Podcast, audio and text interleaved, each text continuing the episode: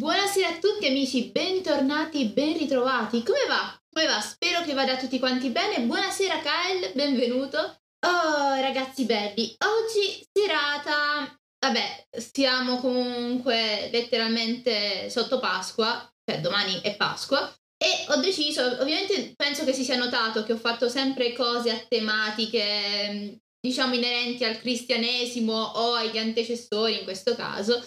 Perché oggi si parla di storia e archeologia ebraica, si parla di individui di un certo peso a tutti gli effetti che noi ben conosciamo perché abbiamo sentiti in un modo o nell'altro. Comunque, oggi si parla di individui che hanno fatto la storia, sono rimasti volenti o nolenti nei libri e tecnicamente parlando si parla di individui che, come dire, diciamo che non sono stati visti in maniera molto positiva.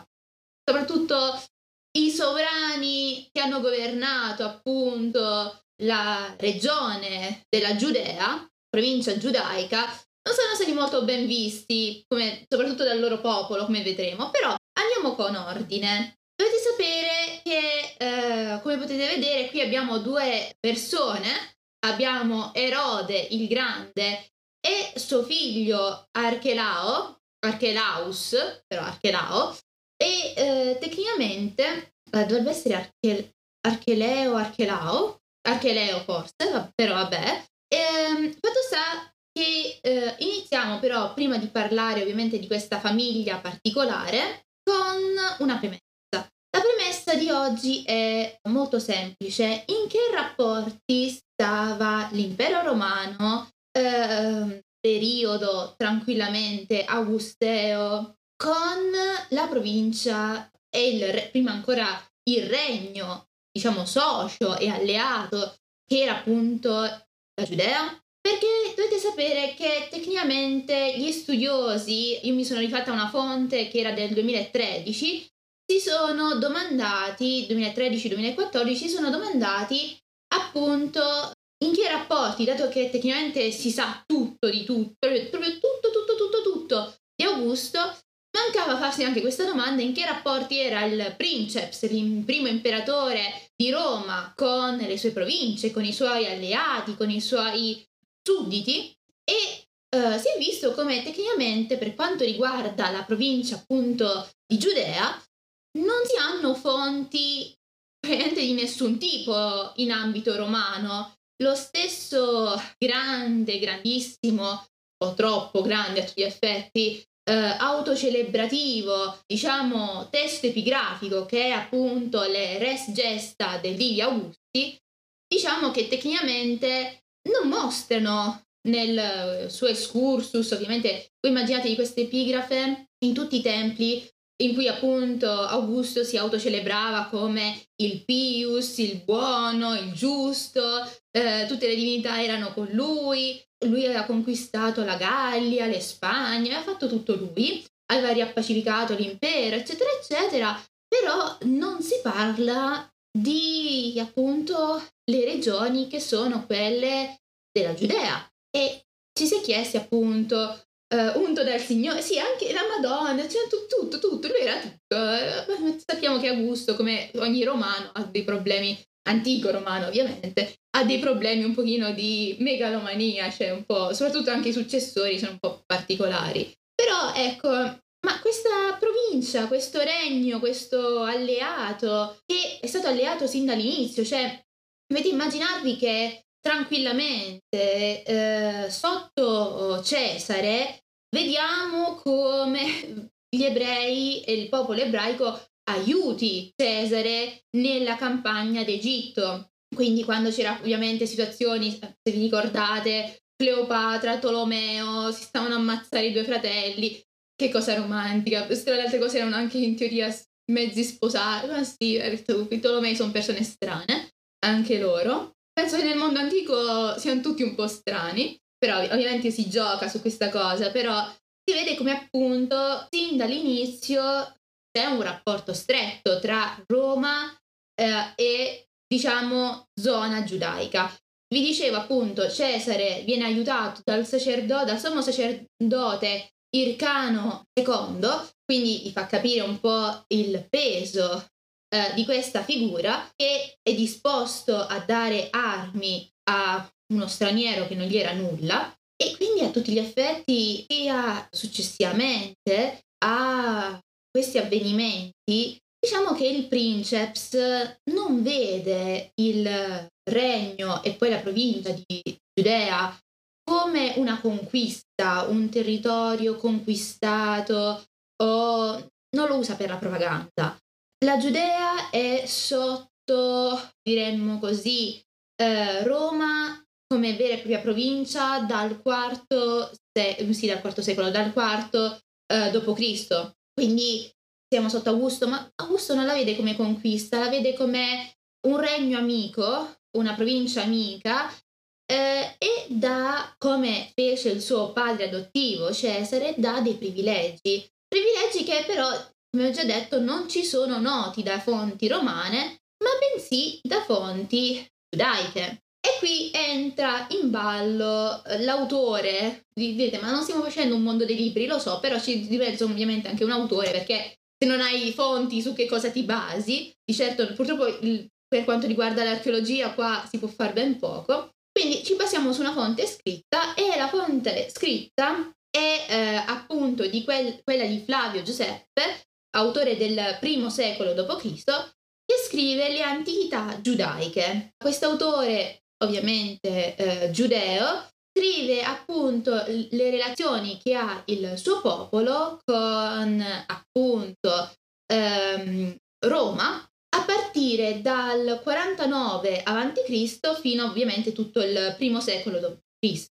E ovviamente c'è di mezzo ovviamente della propaganda e una certa apologia alla figura di Ottaviano Augusto che viene osannato come un santo, ma, ma non, sarà, non, sarà, soltanto uh, Giuseppe che appunto osanerà il divo Augusto, vedremo, in realtà ce ne sono diversi autori, diciamo, di questo periodo della Giudea che lo, esan- lo osanneranno, però appunto in questo mega volume di documenti che è appunto le antichità giudaiche, vediamo che si parla appunto di una situazione interessante. Abbiamo infatti un, una cosa di peso, perché ragazzi abbiamo un editto e voi dite che vabbè è un editto che no, è l'unica fonte che abbiamo che ci permette di dire che in realtà appunto tra Roma e diciamo popolo ebraico c'erano delle relazioni di amicizia in un certo qual modo,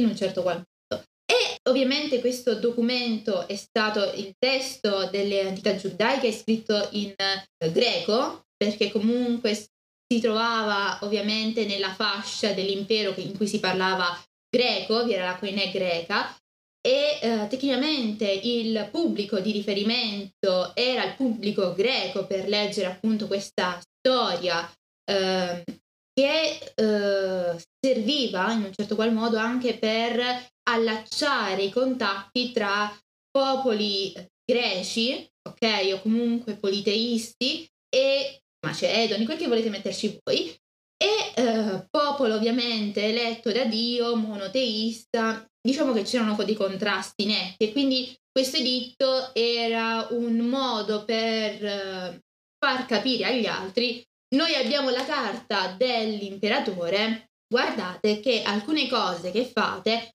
non le potete fare perché l'imperatore se vi becca vi spacca le gambe in una maniera molto molto puerile, infantile, ma il concetto è questo. Eh, perché vi dico questo? Ora magari vi leggo uh, il brano. Uh, mi dispiace, non ve lo vedo se riesco a mettervelo a schermo. Vediamo, proviamo. Um, aspettate un attimo, intanto vi dico un po' come appunto si uh, struttura la situazione perché abbiamo, ora perdonami Kyle per i click, però vabbè, um, non ci avevo pensato prima, ecco qui abbiamo una situazione... Um, perfetto, non me lo fa fare. Ok, ve lo leggo, lasciamo perdere. Um, ve lo leggo e appunto immaginatevi questa situazione in cui uh, su un tempio, di solito i massimi templi delle città, le città più importanti, avevano gli diritti dell'imperatore, eh, e eh, la conferma, non, può, non, pensiamo neanche che sia un falso storico questo che scrive appunto ehm, l'autore eh, delle antichità giudaiche perché eh, tecnicamente parlando, vi ripeto, gli editti erano affissi alle pareti dei grandi templi eh, sia in Occidente che in Oriente e quindi immaginatevi che eh, se fosse stato un falso i greci sarebbero subito andati a controllare e dire no, tu eh, ebreo ci puoi eh, pregare in qualche modo. Invece eh, non vi sono state recriminazioni o sappiamo che non ci sono stati, ehm, diciamo così, eh, gente che ha controbattuto contro appunto eh, questo testo, che è appunto le antichità eh, giudaiche, e appunto leggiamo questo editto. Cesare Augusto, Pontifex, ma, Pontifex, Ponte, ah, Pontefice Massimo, perché l'hanno lasciato, non l'hanno tradotto in italiano, non lo so, vabbè. Uh, Cesare Augusto, Pontefice Massimo, rivestito della tribunicia potestà, proclama dal momento che il popolo giudaico si è ritrovato ben disposto nei confronti del popolo romano, non solo nel tempo presente, ma anche in quello passato e soprattutto in quello di mio padre, l'imperatore Cesare, eh, sì, eh, giustamente adottivo, eccetera, eccetera, l'imperatore Cesare da quando in qua, vabbè, era dittatore, però vabbè, eh, sì, al tempo i romani non, non abbiamo detto che sono persone strane. E allo stesso modo il sommo sacerdote Ircano eh, fu eh, deciso da me e dal mio consiglio con giuramento, ehm, con l'assenso del popolo romano, che i giudei possano seguire le proprie usanze secondo la legge dei loro padri, eh, come le, eh, le seguivano al tempo del sacerdote Ircano, sacerdote del Dio Altissimo e in particolare con il denaro sacro è inviolabile ehm, e che viene inviato a Gerusalemme eh, possano in qualche modo servire eh, per rituali, eccetera, eccetera. Eh, denaro sacro delle sinagoghe, nessuno, ecco, stringiamo il succo.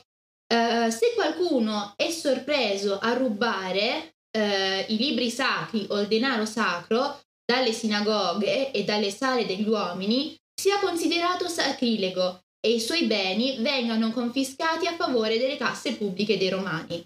Ino, io ordino che il decreto, eh, perché non l'hanno trovato? Eh, psiufi, eh, psiufismo, pius, eh, psefisma, eh, da loro pu- promulgato eh, in mio onore per il rispetto Uh, pietas uh, che io manifesto verso tutti gli uomini e per, compor- uh, e per il comportamento di Gaio eh, Marcio Censorino eh, e il presente editto siano affissi nella parte più eh, visibile del tempio a me dedicato eh, in Asia eh, Minore. Tempio che, tra le altre cose, c'è noto perché a tutti gli effetti questo tempio eh, è magari non quello che in effetti nell'editto si parla del tempio di Anchira, ma ehm, in realtà sappiamo che l'editto molto probabilmente si trovava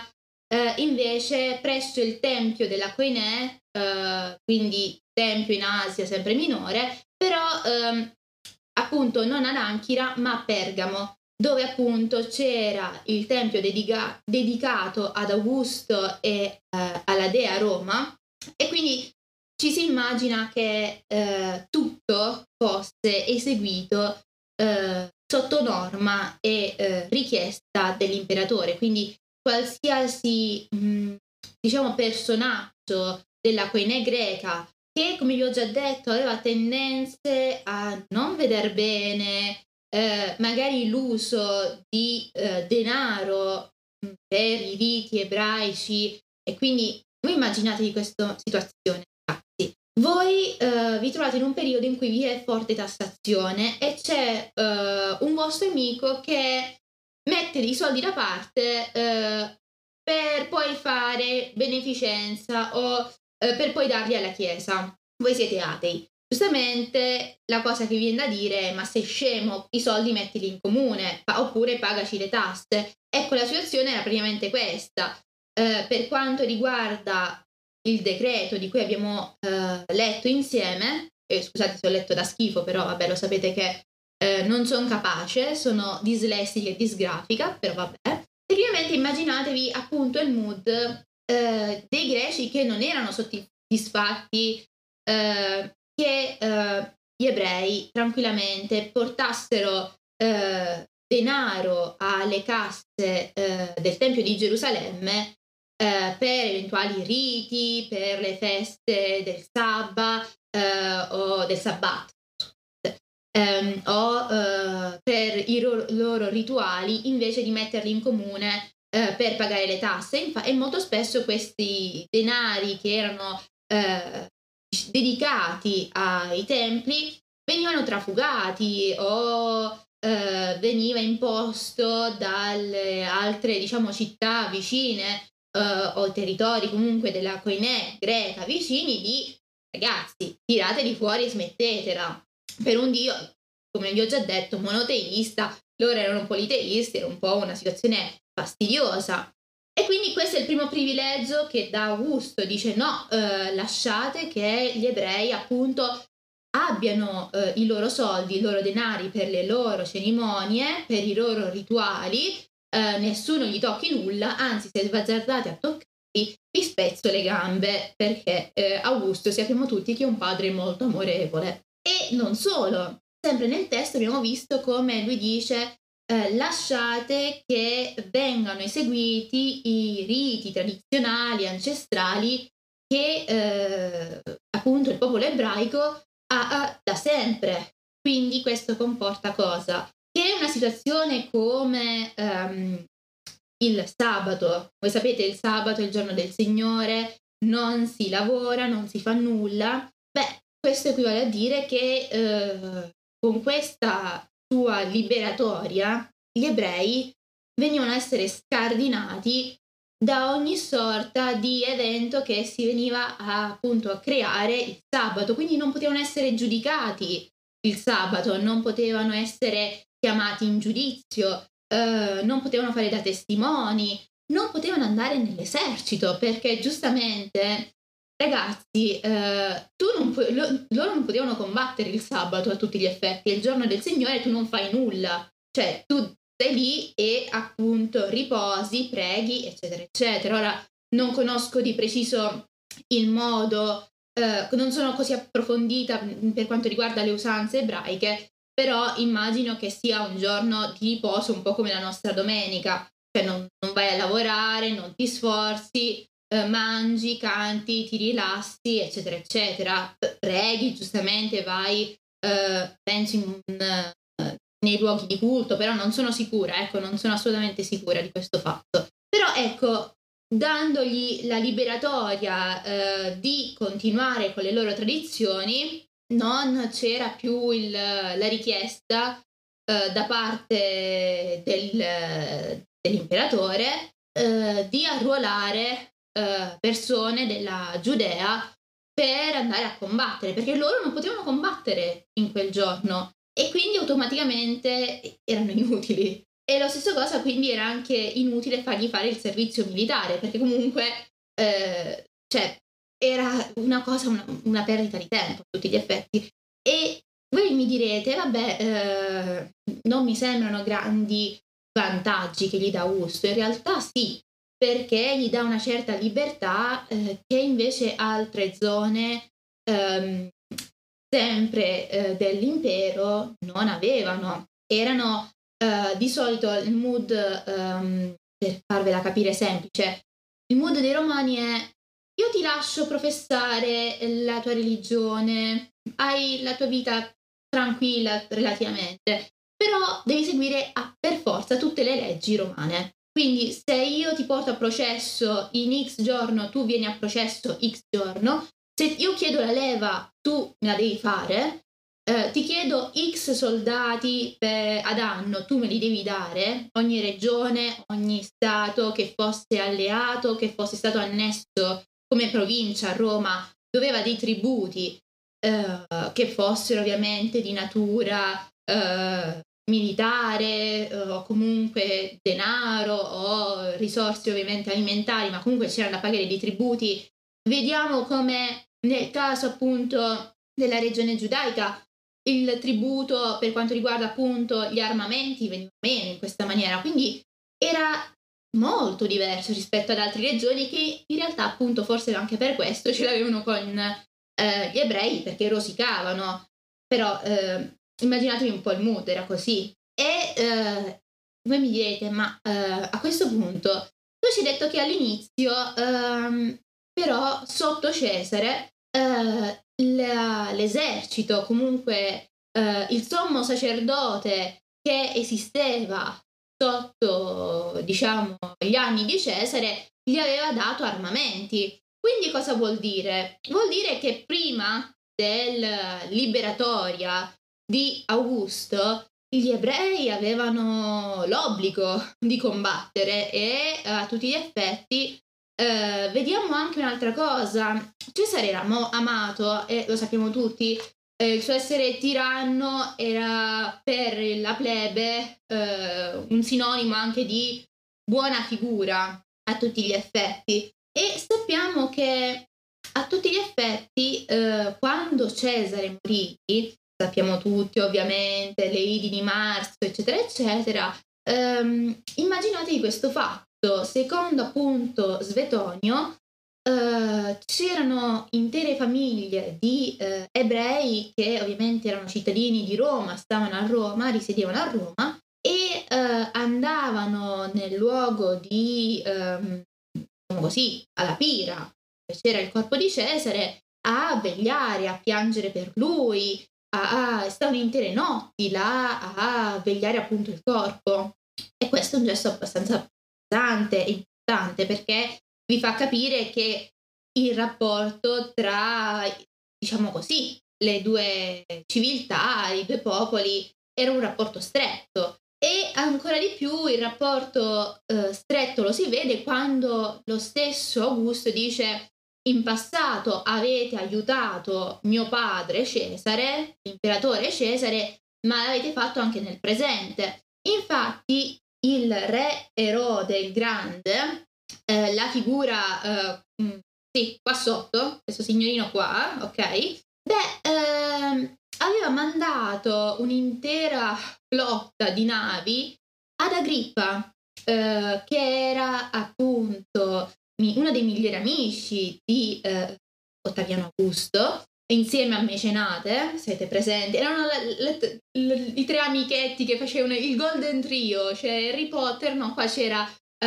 Augusto, Agrippa e Mecenate, erano quelli che governavano Roma al tempo e uh, non era solo appunto amico, ma era anche il cognato di uh, Ottaviano Augusto perché aveva sposato la figlia, quindi era una situazione abbastanza importante. Se tu mandi aiuti navali a mio cognato e a mio amico, cioè comunque eh, non, non sei, eh, diciamo così, uno stato schiavo o cioè, si vede che c'è un rapporto, un rapporto comunque stretto. E il rapporto stretto si vede perché eh, voi immaginatevi la figura di Erode. Questo eh, re eh, importantissimo per quanto riguarda la storia giudaica, perché tecnicamente è odiato da tutti. Cioè, sì, ragazzi, non penso ci sia stato una persona del suo popolo che al tempo lo sopportasse. Però è stato anche un grande sostenitore di Roma, filo romano a stecca, ha fatto grandi progressi urbanistici, ha fatto grandi eh, lavori per quanto riguarda Uh, l'edilizia, l'architettura, le infrastrutture, ha fatto veramente, Erode il Grande ha fatto di tutto per rendere grande uh, il suo regno a tutti gli effetti, giustamente, però immaginatevi questa figura, tanto grande con Roma e uh, ovviamente il potere che ne derivava, tanto um, era odioso con tutti. Uh, citando uh, sempre il nostro autore, uh, vediamo, aspettate un attimo che cerco dove l'ho, l'ho messa la citazione. Vabbè. Um, io l'ho persa. Vabbè.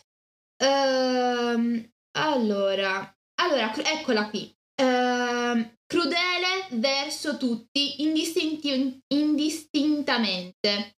Più facile accedere alla collera che alla giustizia. Ecco, scusate se sono stata mezz'ora a cercarla, ma non la vedevo. Um, ho fatto un intervento agli occhi, ma comunque sono ciecata. E uh, immaginatevi quindi uh, questa persona che non si fidava di nessuno, temeva uh, in una maniera assurda qualsiasi complotto, qualsiasi persona che... Non lo so, immaginatevi, voi state parlando con i vostri amici, arriva il re, stanno parlando contro di me, ammazzateli. Era così, era diciamo psicopatico, paranoico, non lo so. Uh, vedeva nemici da tutte le parti. E questo gli comportò che, immaginatevi, lui era, anche odiato perché era ricco, aveva avuto più di 50 mogli, un sacco di figli, tra le altre cose. Eh, mi sa che c'è il temporale, va bene, scusate, ho avuto un flash, mi, mi, mi si è illuminata la stanza. Um, immaginatevi anche questo fatto. Uh, I suoi due primi figli, uh, figli maggiori, li ritroviamo tranquillamente um, andare a Roma uh, per appunto affari, perché anche loro, come il padre, l'educazione filo-romana, tra le altre cose, i giovani delle aristocrazie in quel tempo, sotto Augusto, di qualsiasi parte venissero, eh, che fossero alleati o fossero prigionieri di guerra, comunque gli aristocratici dovevano stare per x anni a Roma, sotto la supervisione di Augusto. Era un modo per indottrinarli e per renderli fedeli alla causa romana. Siete presente la storia di eh, Teutoburgo, ok? La strage di Teutoburgo, eh, la figura di Arminio, ecco, capirete di che sto parlando.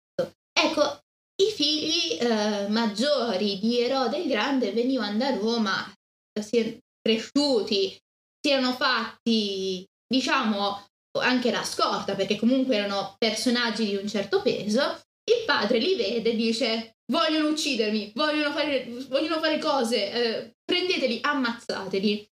E sappiamo che in effetti, in, cioè, ingiustamente, proprio dici, ma, ma, padre, ma che cosa, ma che cosa ti sei fumato? Non lo sappiamo. Eh, I due figli maggiori, fra il 7 e il 4 a.C., vennero ammazzati da Erode perché era timoroso di un probabile insubordinazione, un regicidio da parte dei figli, eh, provare a usurpare il trono, non lo so. E eh, questo ovviamente non era ben visto assolutamente, cioè eh, era paranoico al massimo. E vediamo come l'essere ehm, pazzo in casa si, in un certo senso si rispecchia anche al, al di fuori perché eh, ci troviamo in, in, situazioni in cui eh, Erode eh, essendo che vi era la classe dirigente, eh, diciamo eh, la classe dei sommi sacerdoti, eh, i farisei,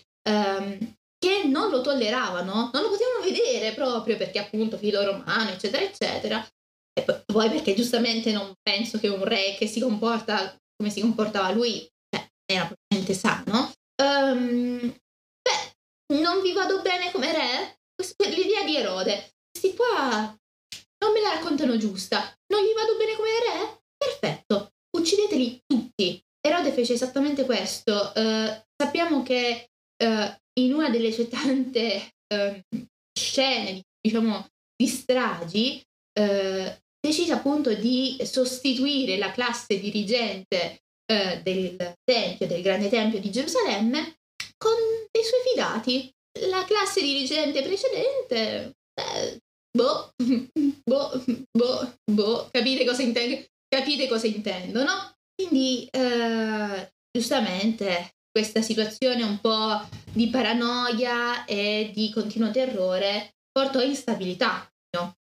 E giustamente, eh, citando il testo a cui mi sono fatta, diciamo, come spunto e come analisi, beh, tecnicamente parlando, non dava neanche delle basi solide per avere degli eredi. Cioè, se tu i tuoi figli li ammazzi eredi, non penso che... Eh, vabbè, Erode, sei una ver- ho capito, sei come Ottaviano, hai problemi anche tu. Va bene. E fatto sta in subordinazione eh, nei territori, situazione di crisi nei territori, situazione eh, di eh, punto interrogativo chi andrà al potere dopo Erode il Grande, vediamo che a un certo punto appunto il re muore e eh, si deve appunto eh, trovare un successore. E eh, il successore si trova appunto in Archeleo, Archelao, lui insomma, che ehm, era il terzo figlio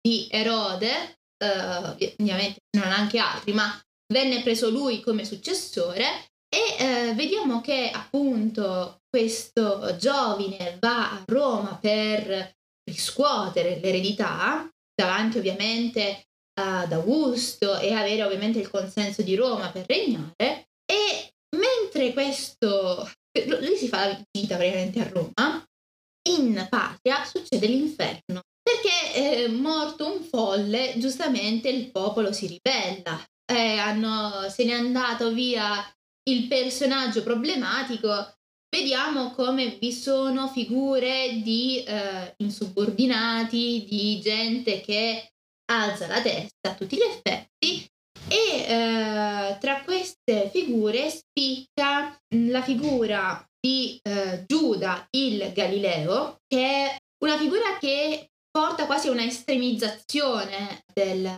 del credere appunto nella propria fede, vede a un certo punto i romani e sprona diciamo, chi lo segue a vedere i romani come degli anticristo che eh, sono appunto pagani, quindi sono eh, seguaci del diavolo eh, o comunque sono infedeli. E, e, giustamente dice noi non dobbiamo stare sotto di loro, noi siamo il popolo eletto. Insomma, ovviamente c'è sempre la situazione di voler ovviamente da parte di chi è radicale in questa maniera in ambito religioso di far risaltare la propria religione magari anche a capito delle altre, ovviamente facendo anche atti di guerriglia e di caos. E la stessa cosa la vediamo avvenire anche per mano di altri individui, tra cui eh, la figura di Simon, Simone e la figura del pastore greco Atrogenes, che tecnicamente eh, si mostrano come figure che tecnicamente non desiderano avere un tiranno al potere, anche perché poco prima di partire il nostro Acheleo Achelao ha fatto una cosa un pochino particolare. Voi mi direte cosa? Beh, dovete sapere che l'impero romano aveva chiesto di mettere davanti alle porte del grande tempio di Gerusalemme come stendardo un'aquila d'oro.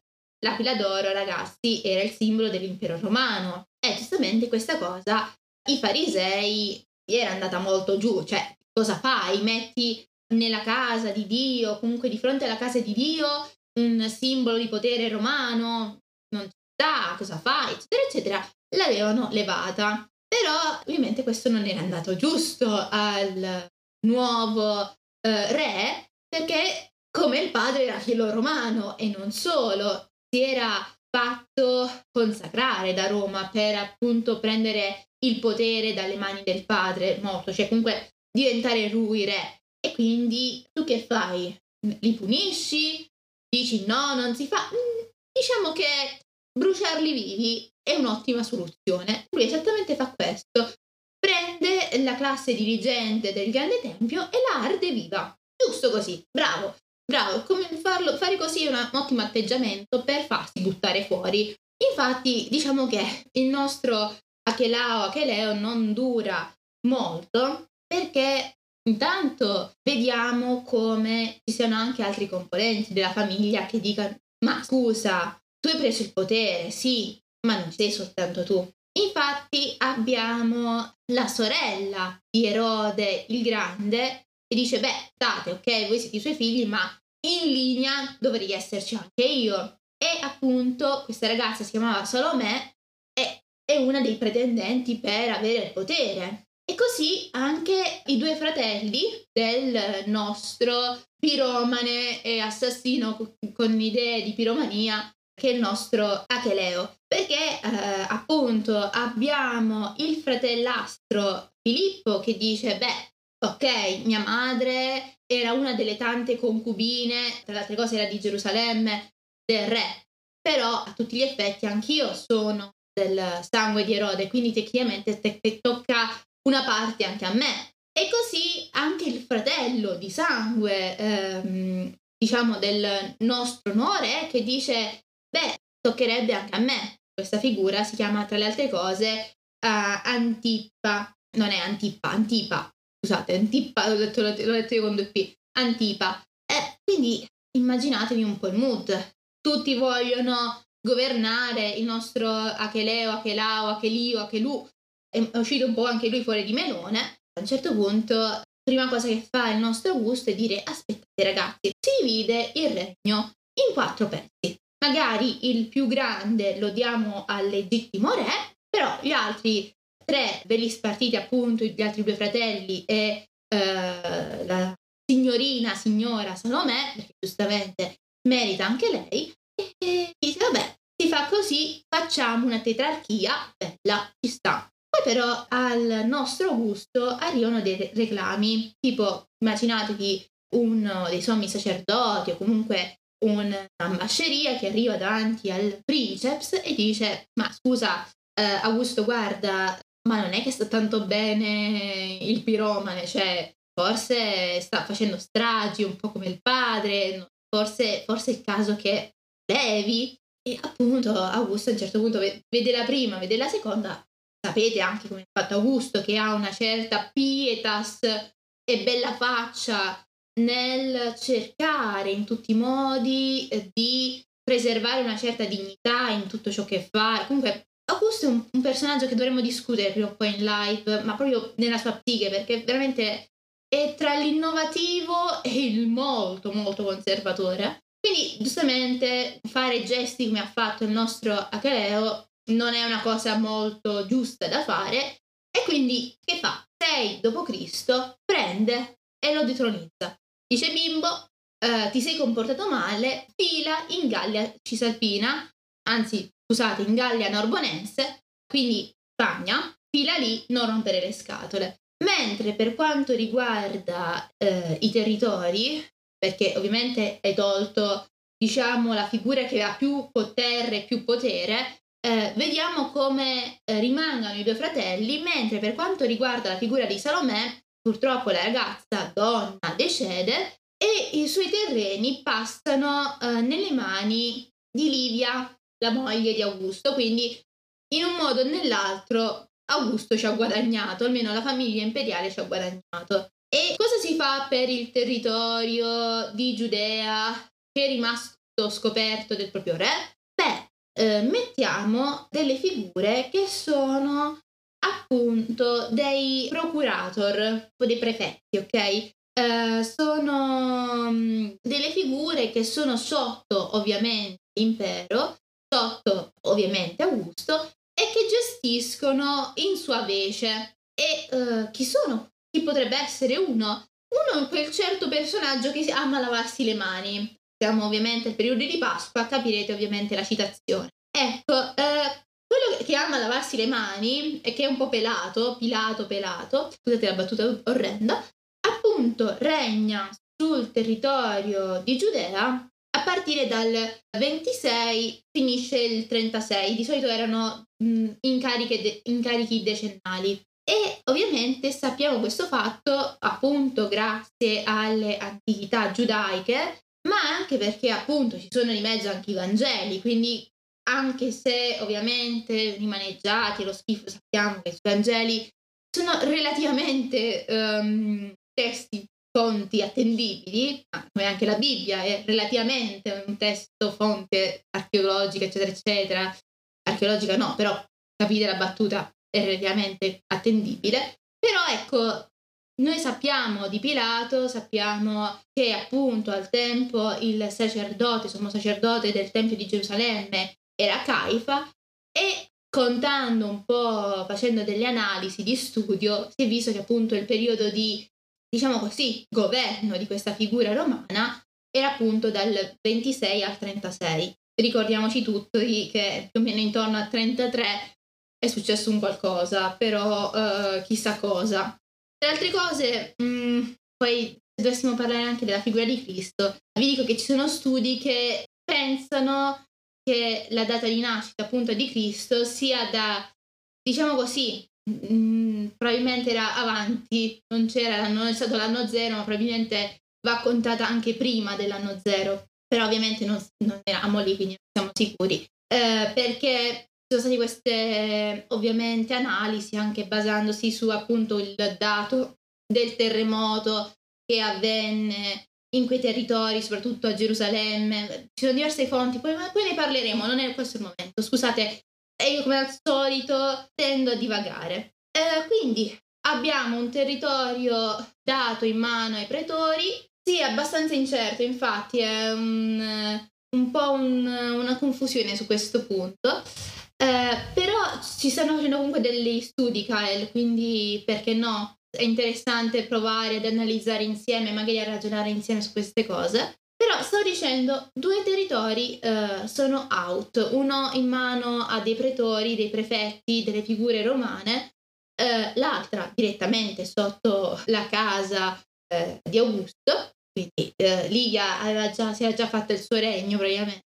Cosa fanno gli altri due fratelli? Beh, tecnicamente il fratellastro, il figlio della concubina di Gerusalemme, Filippo, vive tutto sommato tranquillo, eh. Cioè, lui è veramente una vita serena.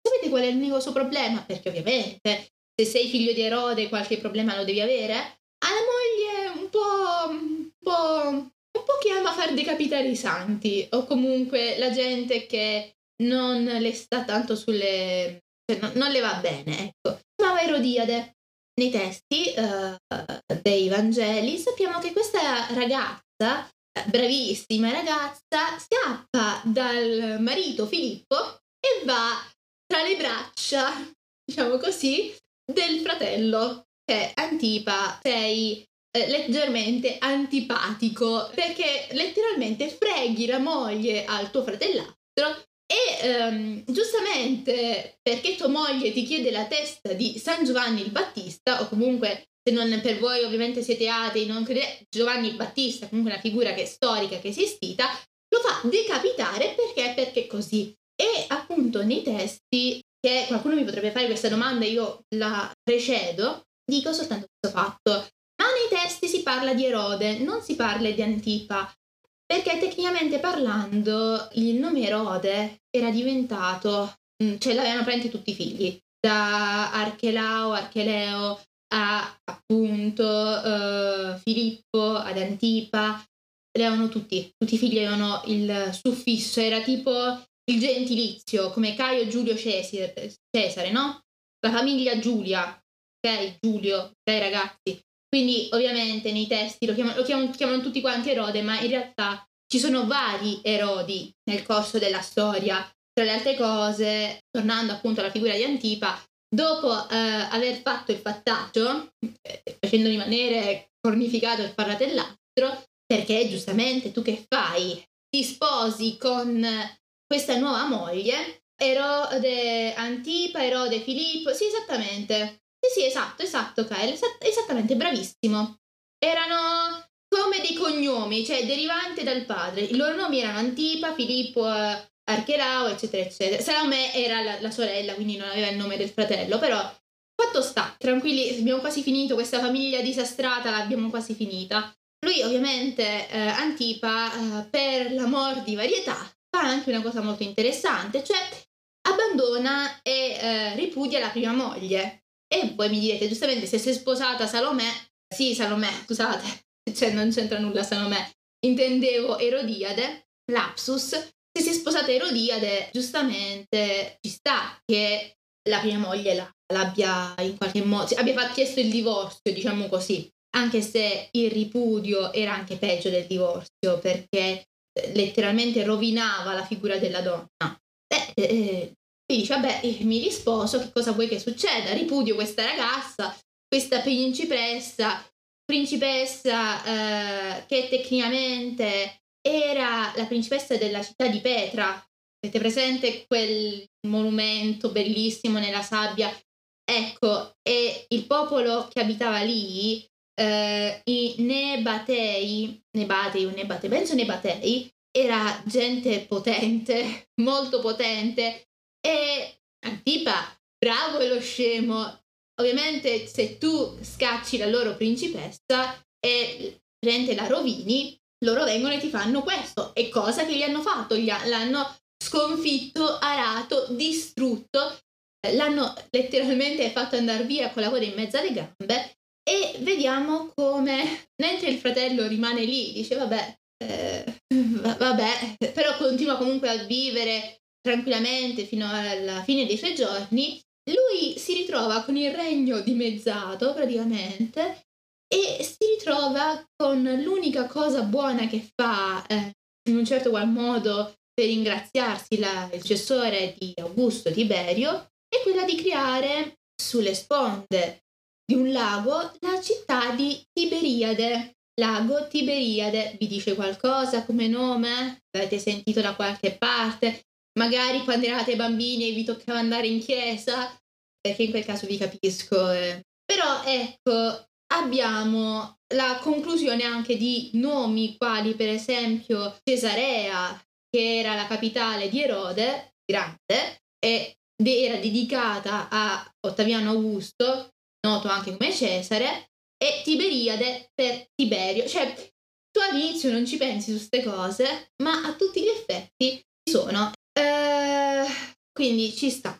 Comunque, non ho molto da dirvi. Avete visto con questa breve rassegna un po' quanto non stavano bene in ambito politico gli ebrei eh, sotto ovviamente l'impero, i primi anni dell'impero, non tanto per i romani quanto per i regnanti e quindi tecnicamente parlando immaginatevi anche perché nel mood eh, dei testi che noi leggiamo ci costringono a leggere, comunque sentiamo perché Dio santo, la Chiesa è una cosa brutta, vediamo appunto una narrazione di avvenimenti che è sempre caotica, brigantaggio, eh, gente che è insommossa, eh, gente che dice alla figura di Cristo, non importa se siete credenti o meno, comunque questa figura gli dicono eh, dobbiamo dare i soldi a Cesare a,